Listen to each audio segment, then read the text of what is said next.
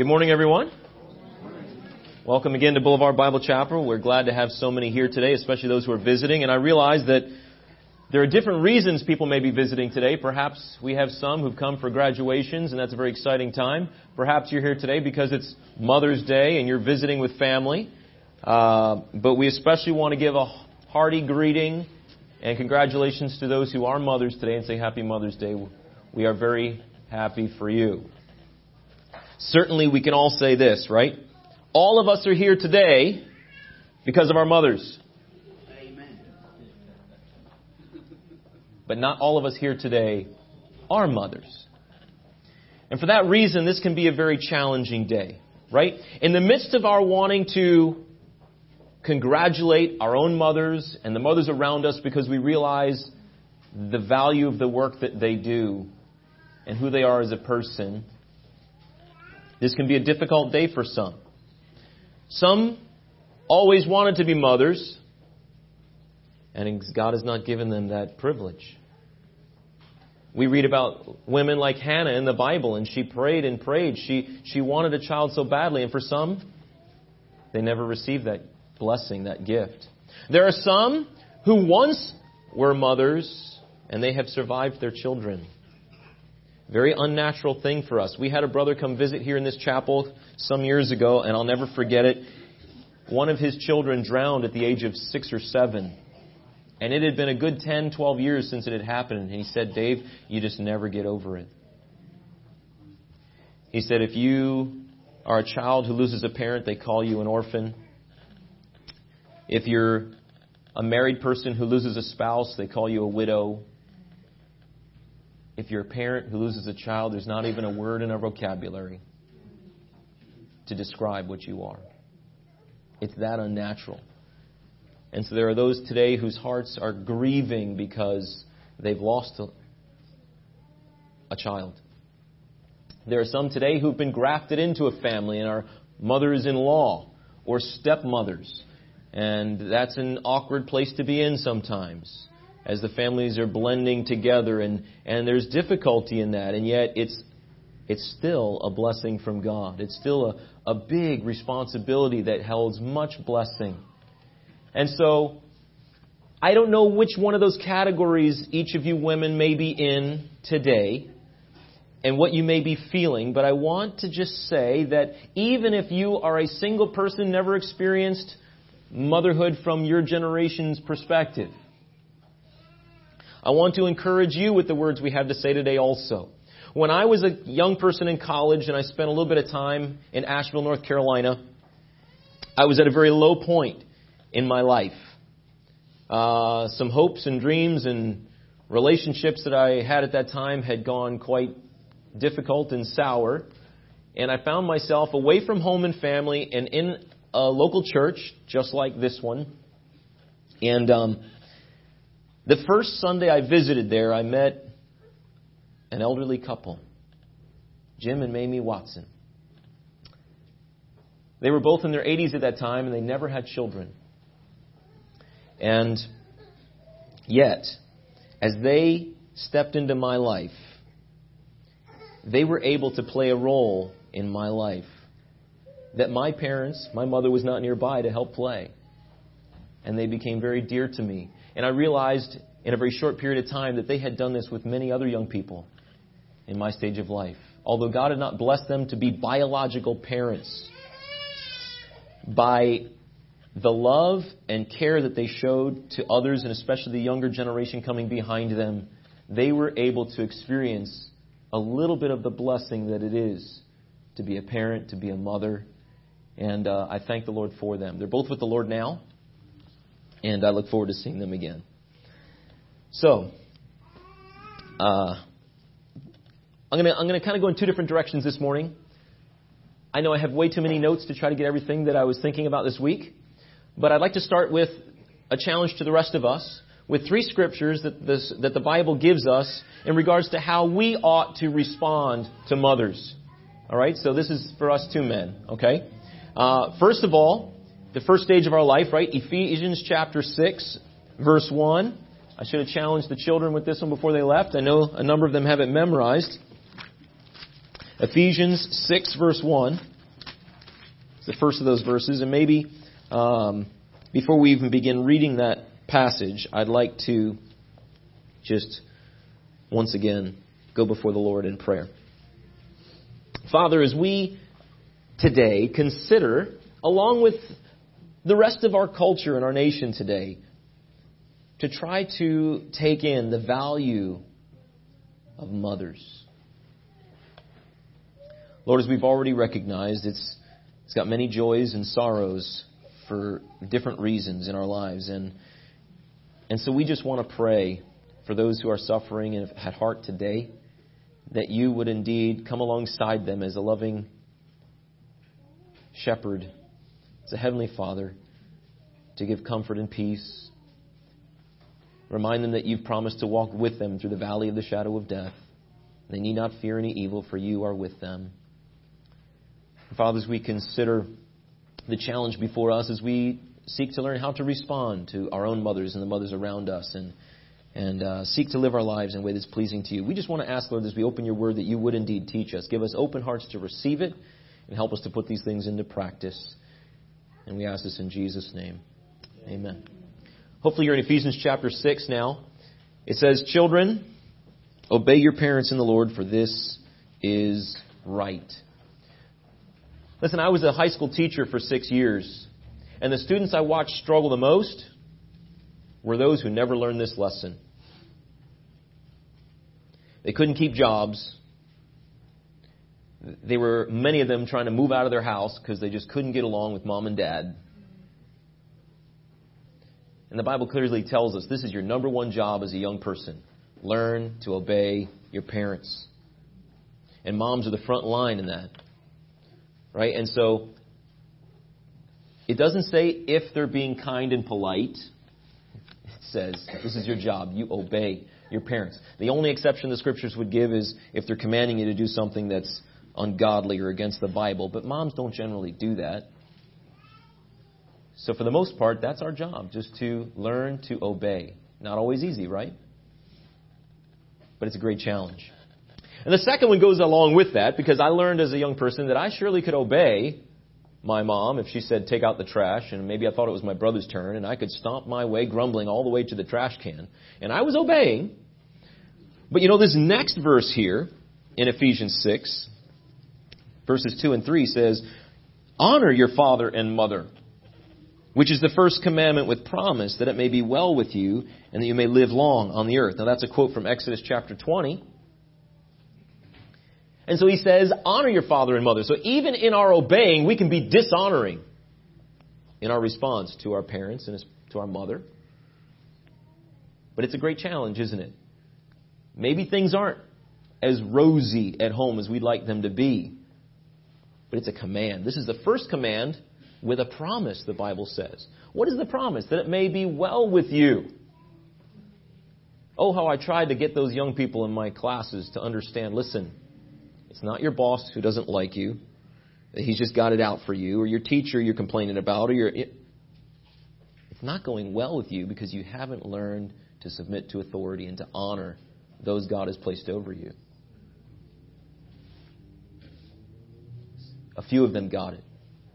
I rejoice today to see 30 years later some of the young people who was able to turn around their relationship with their parents because they learned to honor them, even if their parents might have been wrong on occasions. But that's a command from God to us to honor our father and mother. And see, this one doesn't just end when we move out of the house, right? Obey uh, your parents. That we must do while we're growing up and in their house. But as we move out, the Bible says this, this command continues, right? Honor your father and mother. The fifth commandment, Jesus very clearly commented on because the religious people of his day, they, they, they came up with these little rules for themselves. And they used to say, well, you know, if you've decided that you were going to give this money to some noble cause, to charity, and then discover that your parents have financial need, you don't need to help your parents because that money was dedicated to God. And Jesus rebuked him and said, You dishonor your parents. You're breaking the command of God for your own tradition. Because this command goes through life to honor our father and mother. And there comes a stage in life where our parents can't do the things that they once did. And we're called upon, as they served us and helped us, to come back alongside them to be a blessing to them. Also, not easy, but a command from the Lord. And uh, I pray that God will help us, even as adults, to learn to honor our fathers and our mothers. Now, this one is particular to mothers. In Proverbs 31, and we're not going to spend the whole, di- the whole service here in Proverbs 31. I learned a long time ago that this is an intimidating chapter to women. As ladies and moms look at Proverbs and they hear this long list of things that this virtuous woman is described as, there's a certain measure of challenge, rebuke, disappointment, failure that seems to take over. And I don't believe that's from the Lord. I, I think that, that we either do that to ourselves or the enemy of our souls is trying to discourage you, ladies, because God knows you're not perfect. One of the scriptures that really made a big difference in my life as a young person, I struggled with perfectionism. And there's a verse in Ecclesiastes that says, There's not a righteous person on earth who continually does good and who never sins. And there was a day when I was struggling with a failure of mine, and God said, Listen, I have put that in my word. I'm the one who's saying, I know you're not going to be perfect. There's not a righteous person on earth. All the people that we look up to, there's no one perfect. And God is not expecting us to live a flawless life here. He gives us the power, one situation at a time, to overcome temptation, overcome sin, to do the right things. But sometimes we're not in the frame of mind we should be in, and we do fail, right? First John chapter 2 tells us, I write these things that you do not sin, but if you do, we have an advocate with the Father, Jesus Christ. And He has paid for that sin, and He allows us to be forgiven and cleansed of all unrighteousness if we would just bring them before Him. And so, moms, we're going to talk about some things that the Bible encourages us to pursue. But I don't want this to be a rebuke session where you feel discouraged. I, want, I hope that you'll see that, that in the course of your life you are putting your hand to these things and that as time goes on, you will see that you are making progress in these things. And that even in the difficult stages, that you can look ahead and say, look, just like the Bible tells us about some of these women, the end of the story hasn't been written yet for you. And someday you too, by God's grace, can look back and see what God was doing in you and through you that you never knew. And so as we look at Proverbs 31 verse 28, as, as King Lemuel had his mother speak to him about the virtues of the, the kind of woman that he ought to be looking for for a spouse, the qualities that ought to be present in that kind of woman. Not that she does these things all the time. Listen, we go to the homeschool convention every May. And some of the speakers are moms who've done the home homeschooling thing and, and, and they've started, gone all the way through, finished. They're actually helping their kids to homeschool. And you look at the list of these things that people do. And uh, you look at the list saying, man, when do they find time to do school? But if you were to talk to them, you'd realize, you know what, they didn't do them all at the same time or all the time. We're just getting a few little mountain peaks all put on the page at the same time. But there was a lot of little roads through the valleys in between. And at any one given time, they may not have been doing half of those things. And when we read through Proverbs 31, there's a lot of things that this woman is doing that she's praised for. But don't let that scripture beat you down.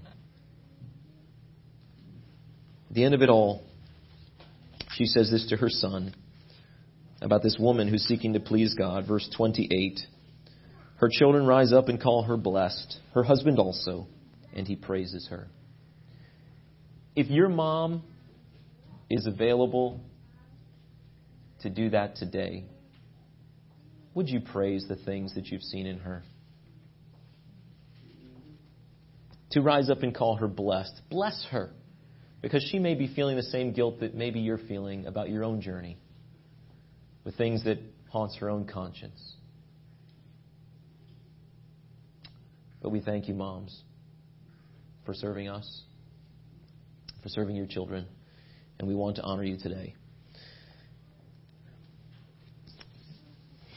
This morning I had a, a sneezing fit. Reminded me of my grandma, because every now and then I'd go, I'd count them 25, 30 sneezes. She couldn't stop. And that was me this morning. And uh, when I was done, my, my throat was hurting me. uh, as I was trying to figure out how to stop sneezing, I was coughing at the same time. And um, I needed some water. And as I thought about water, I said, you know, it reminded me of moms. Absolutely necessary for life. You know, sometimes as we get a taste of other kind of drinks, we can neglect the water. But you know, you just try living without it for a while. And you start to realize the importance and the blessing of simple water. Moms are absolutely necessary for life. And we can take them for granted in the, day, in the in and outs of daily life. But to get along without them, very difficult. Dads, mom goes out to some uh, bridal shower, and we're trying to do all the things that they normally do for three hours. We get a little taste. We've only done about 10% of what they usually get done, and uh, the house isn't nearly as clean when they get home. Um, yeah, I hear a lot of silent amens going on out there. Um, but we appreciate you, and, and, and we need those reminders every now and then. I'd like to take a look today at the life of a woman that you're probably familiar with in the Old Testament, but not normally considered on Mother's Day. And this is in the book of Ruth.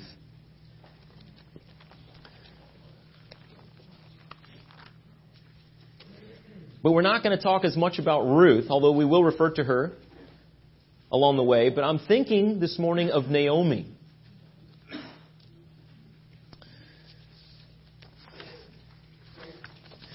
Naomi is somebody that uh, I thought of. The whole water thing wasn't very poetic, but you know, there was a poem written about mothers that you've probably heard referred to and maybe never read. That was my case until yesterday, right? The, the, the, the poem was called The Hand That Rocks the Cradle is the Hand That Rules the World. It was written in the 1860s, about the time of the Civil War, by a poet who wanted to honor mothers. And the idea there is that in the midst of all that daily grind and routine, like a little stream that begins to feed the little critters nearby, it begins to grow and becomes a great blessing to many. And so are mothers. We begin life with them rocking the cradle, and next thing you know, their influence spreads to affect, impacting the whole world. And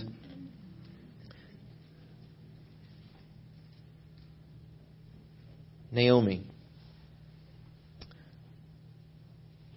She's a mother that we can learn from today as we consider how her influence, although quite overshadowed at times, maybe even diminished in her own eyes, was a great blessing. See, we read in, let's just look at a few verses here in chapter 1. It says, It came to pass in the days when the judges ruled that there was a famine in the land, and a certain man of Bethlehem of Judah went to dwell in the country of Moab, he and his wife and his two sons. The name of the man was Elimelech, and the name of his wife was Naomi, and the names of his two sons were Mahlon and Chilion, Ephrathites of Bethlehem, Judah. And they went to the country of Moab and remained there. And then Elimelech, Naomi's husband, died, and she was left and her two sons. Now they took wives of the women of Moab, and the name of the one was Orpah, and the name of the other Ruth. And they dwelt there about ten years. Then both Mahlon and Chilion also died. And so the woman survived her two sons and her husband. And then she arose with her daughters in law that she might return from the country of Moab, for she had heard in the country of Moab that the Lord had visited his people by giving them bread. Therefore she went out from the place where she was, and her two daughters in law with her, and they went on the way to return to the land of Judah. I'd like to just stop right there. Let's consider the context that this story takes place, okay? So, they are Israelites in the land of Judah, but living in a day called the judges. There was no king in the land, but God would raise up a person who was a godly person walking with the Lord, who would rise up amongst the fellow people of the Israelites to help them address a problem in their land. Now there's two different ways we need to consider the judges. See, the problems that usually arose was because they're disobedient, in the disobedience of the people of Israel, God would allow troubles to come into their land.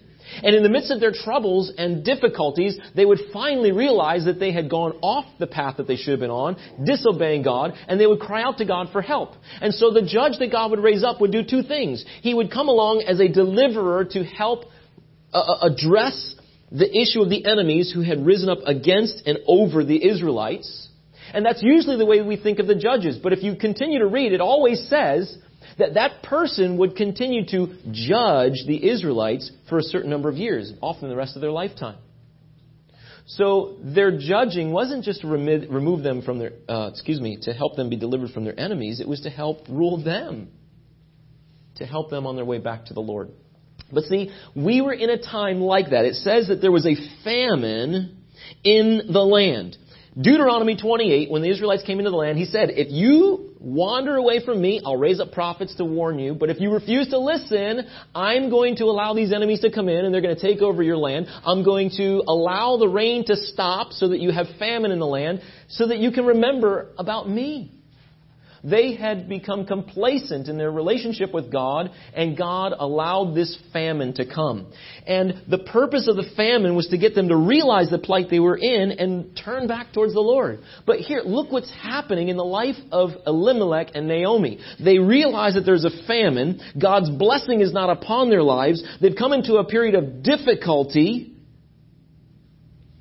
And it doesn't say they turned to the Lord. They ran away.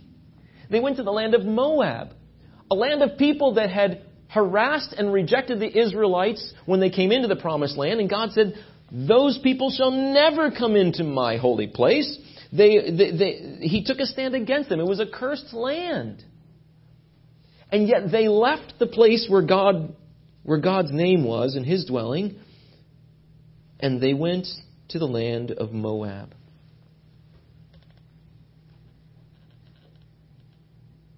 It didn't go well for them there either.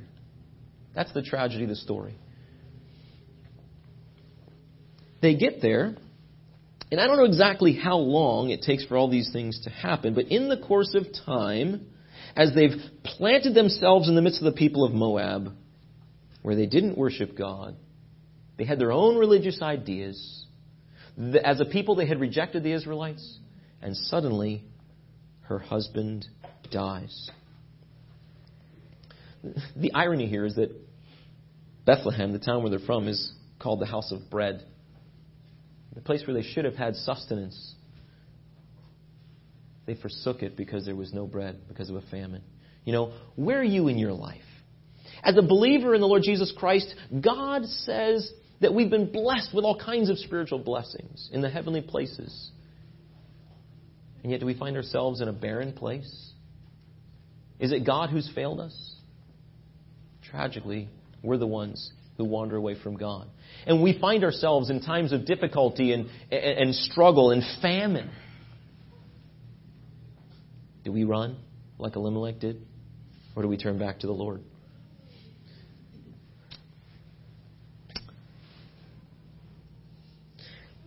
Not only does her husband die, but it tells us in the course of these 10 years that her two sons also died.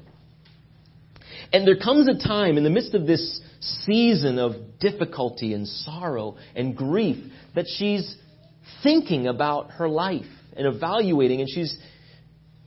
We don't hear her thoughts in this passage, but it, she comes to the place where she says, What am I doing here?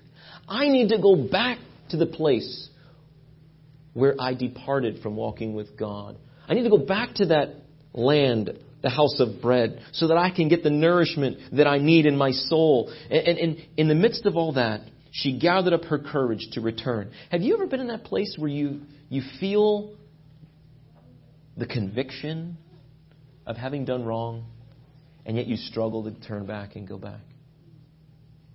Sometimes it can take a day, sometimes it can take weeks, months, a year.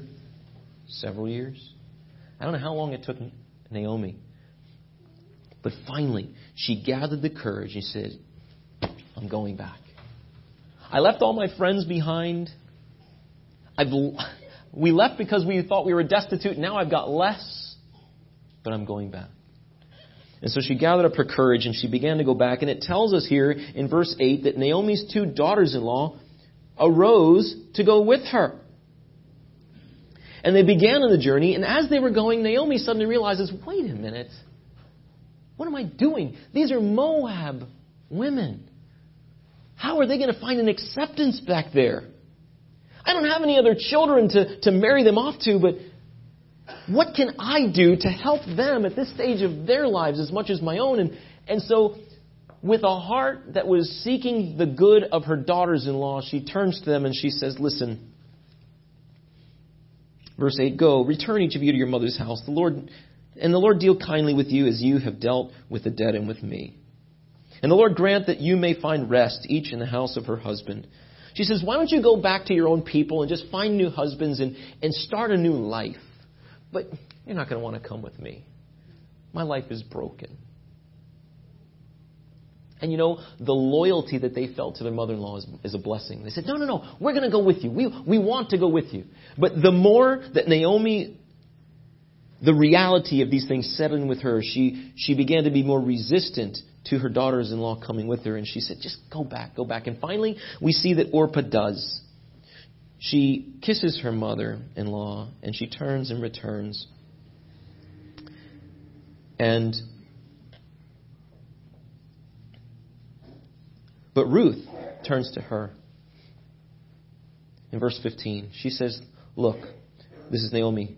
She said, Look, your sister in law has gone back to her people and to her gods. You return after your sister in law. But Ruth said, Please do not entreat me to leave you or to, uh, to turn back from following after you. For wherever you go, I will go. And wherever you lodge, I will lodge. Your people shall be my people, and your God my God. Where you die, I will die, and there I will be buried. And the Lord do so to me, and more also, if anything but death parts you and me. So Naomi, when she saw that she was determined to go with her, she stopped speaking to her about the matter and let her come. Now, I know you're familiar with this story, most of you. But I had to ask myself a new question this week. I said, What was it about Naomi that Ruth wanted so badly to come with her? This woman's life collapsed around her, and yet Ruth wants to go with her. And I said to myself, something in the character and the relationship that Naomi had with God, even in the midst of the barrenness of her experience, touched Ruth. She said when she got back, Don't call me Naomi anymore. That means pleasantness. Call me Mara, bitter. Because the Lord has dealt bitterly with me.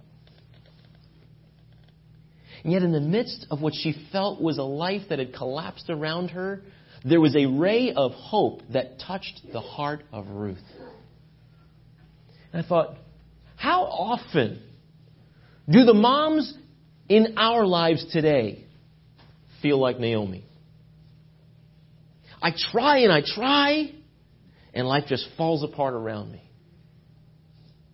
my, I don't know. Did Naomi want to go with Elimelech over to Moab? I don't know. The Bible doesn't comment. Consider both scenarios, right? Perhaps they had talked about it and they said, you know what, that's a good idea. I've heard they've got plenty of crops down there. Let's go. But in the midst of the collapse, we don't read of her turning against her husband and saying, we should have stayed. I told you so. Especially if she never wanted to go in the first place. What if she'd have said to Elimelech from the beginning, listen, this is the place where we worship God. This is where all of our friends and support structure is. Yes, it's difficult, but what are we going to find in Moab? But you know, she really didn't have a choice in that day. Um, as a married woman, her responsibility was to go with her husband. She had no rights to make a choice separate from him. She was expected just to go along. But in the midst of it, what a heart she must have had. in the midst of all of her sorrow, to still have some sort of testimony that touched the heart of Ruth. And she said, You know what? In spite of all that you've said to me, I want to come with you. I want your God to be my God. I mean, think about it. What did they have to offer in Moab? Seems like they had lots of bread, but it didn't pull her away.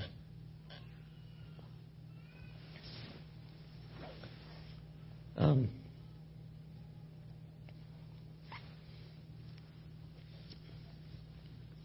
something in Naomi's character touched Ruth, and she wanted to come with her. Um,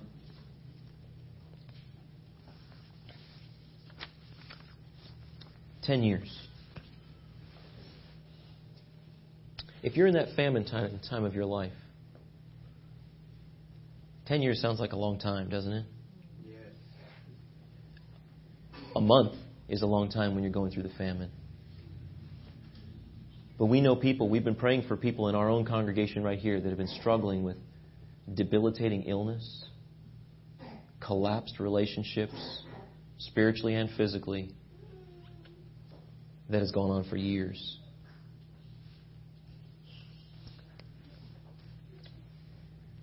I can't tell you when that time's going to end. You know, here, the story turns at that 10 year mark. We're not promised when.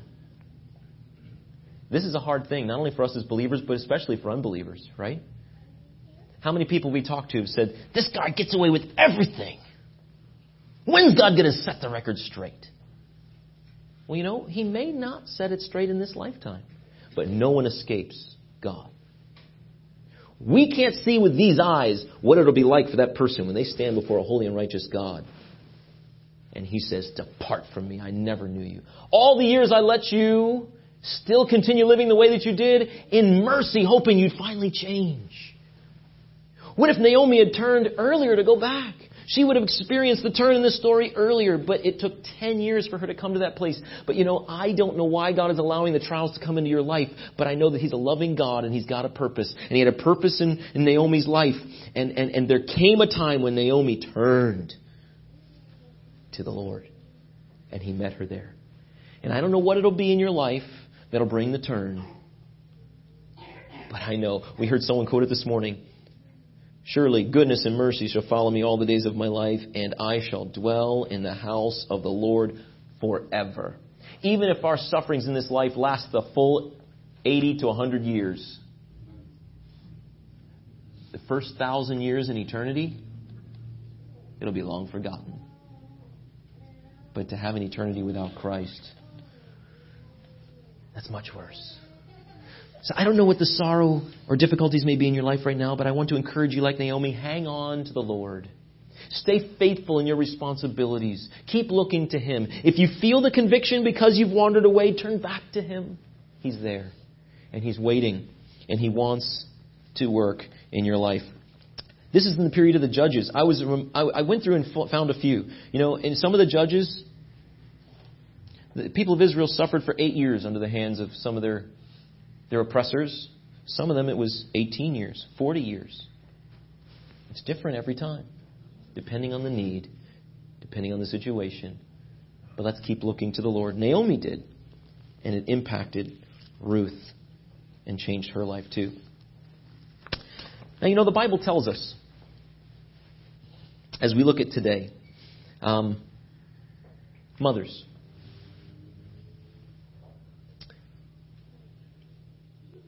When the Lord, when the Lord set up the church, He said, Listen, I do not allow the women to be in leadership in the church.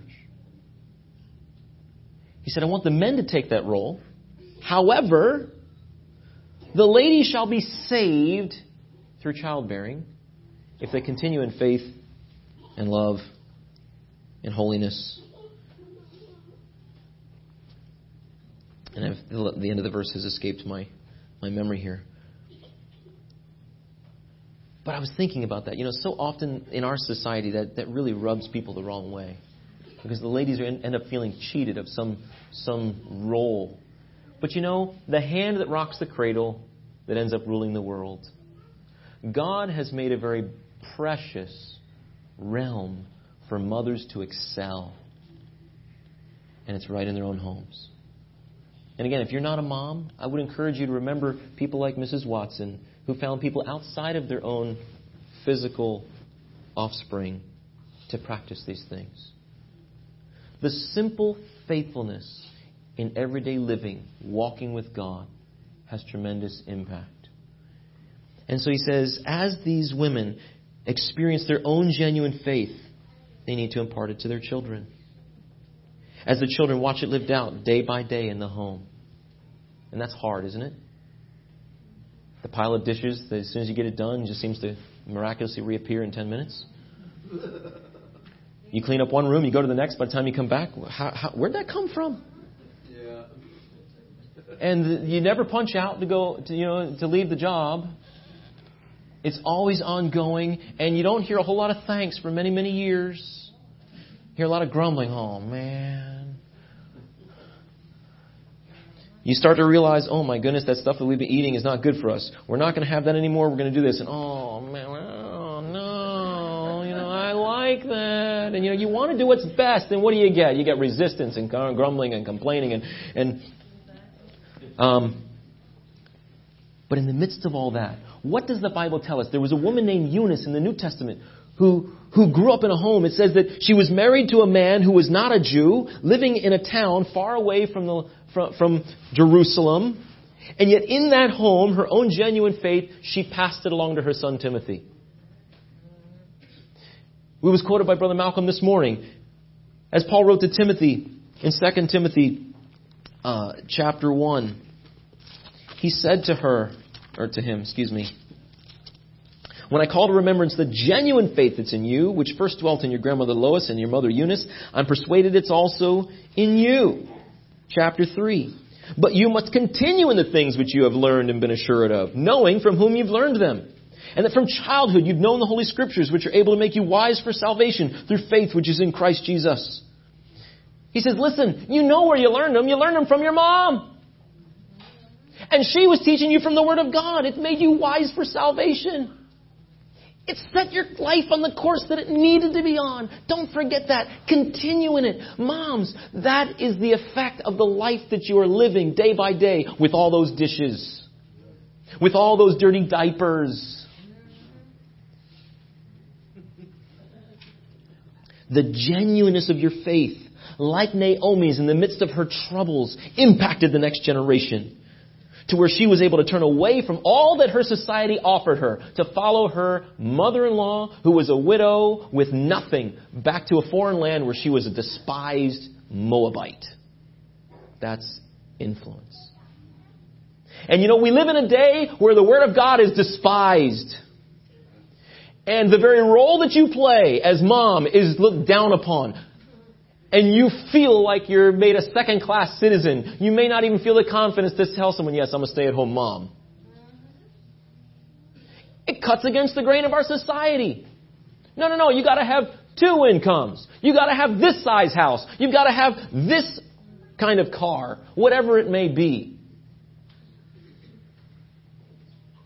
But the influence of a life of genuine faith lived out, pouring into that next generation, has dividends for all of eternity. And so don't get stuck in the famine time. Remember that God has a greater plan. I was looking at the story of Naomi and Ruth. And as you go through their very dialogue, you can see some of the reasons that Ruth was drawn to go with her mother in law. As they were going to go, it says that the whole city was excited because they got there. Naomi was missed. You know, I know people in this congregation who had opportunities to go somewhere else because they got a job offer. They refused it because they said, no, this is my spiritual family. This is where I'm nourished and built up and encouraged in the things that God has called me to live my life. And yes, they may have a higher paycheck there, but it's a famine there spiritually. I don't find the support there. And so rather than going out and 10 years later coming back like Naomi saying, oh, I've wasted 10 years. There are those who've said, No, I'm going to stay right here and not run and deal with the difficulties that are here. Praise God. Praise God. Your children are watching and they're learning lessons.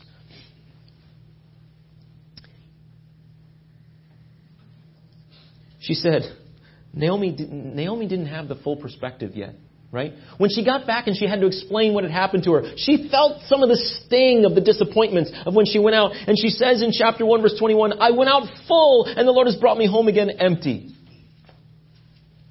Wait a minute. She went out full? She went out because she was empty. It was a famine. But when Naomi left, she felt like she was empty. But now, after having gone away from the Lord, she said, Wow, I was full before. Now I'm really empty.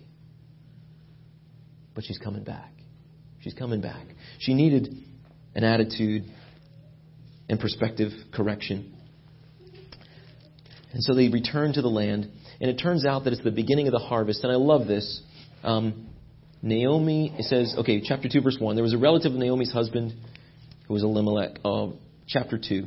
Ruth says to Naomi, Let me go to the field and gather, glean heads of grain after the people in the field.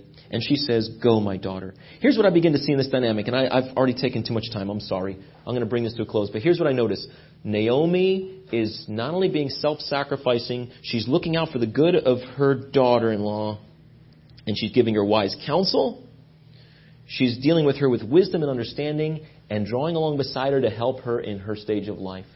And Ruth, at the same time, is looking to her mother in law, not saying, Look, you messed up your life. I've got my own ideas and I'm going to go out and do it better this time. No. She receives the instruction of Naomi and says,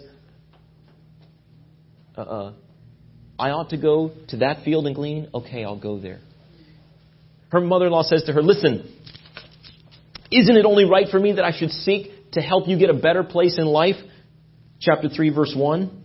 And so she says, Let me help you. And Ruth says, Okay, I'll let you help me. And she openly receives the counsel that Naomi is giving her. See, there's a cooperation here between the generations, and, and we need that. In our families, in the body of Christ, we need that. And I see Naomi with a sensitive, broken spirit, willing to share from her own life lessons. Ladies, as you draw alongside some of the younger moms, they need to be reminded. They see you here on Sunday morning with it all together. They don't know that you broke down the same way they do on Tuesday morning with all those dirty diapers.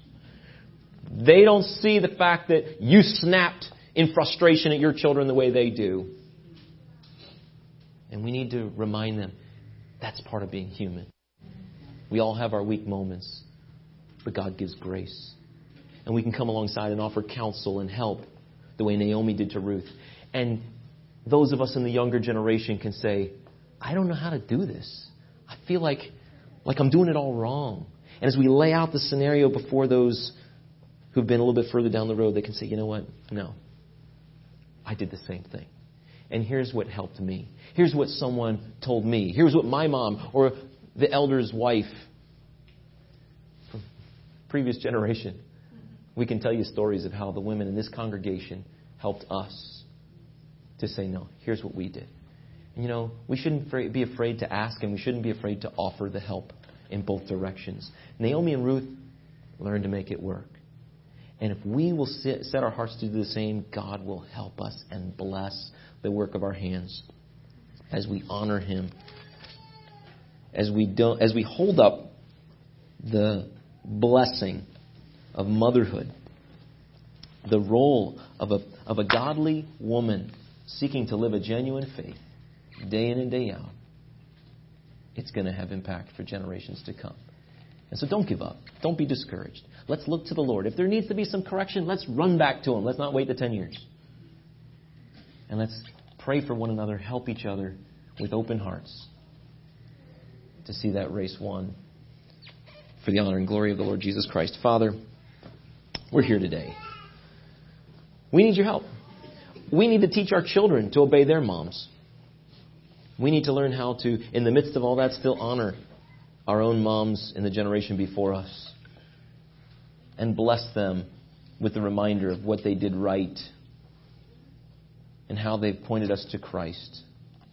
It was said when Ruth asked Boaz, Why such kindness? He said, It's been fully reported to me what you've done for Naomi. Naomi was willing to share what Ruth had been doing. She was willing to share her own brokenness to show the importance of it. She humbled herself and you lifted her up. And Father, we pray that you would help us to do the same as we seek to, to honor the ladies and the mothers amongst us in our own families and this congregation. Father, would you please show us how to honor them, how to follow in their footsteps, to learn from them, and to help those who are coming behind us. For the honor and glory of our Savior, the Lord Jesus Christ. For in his name we pray. Amen.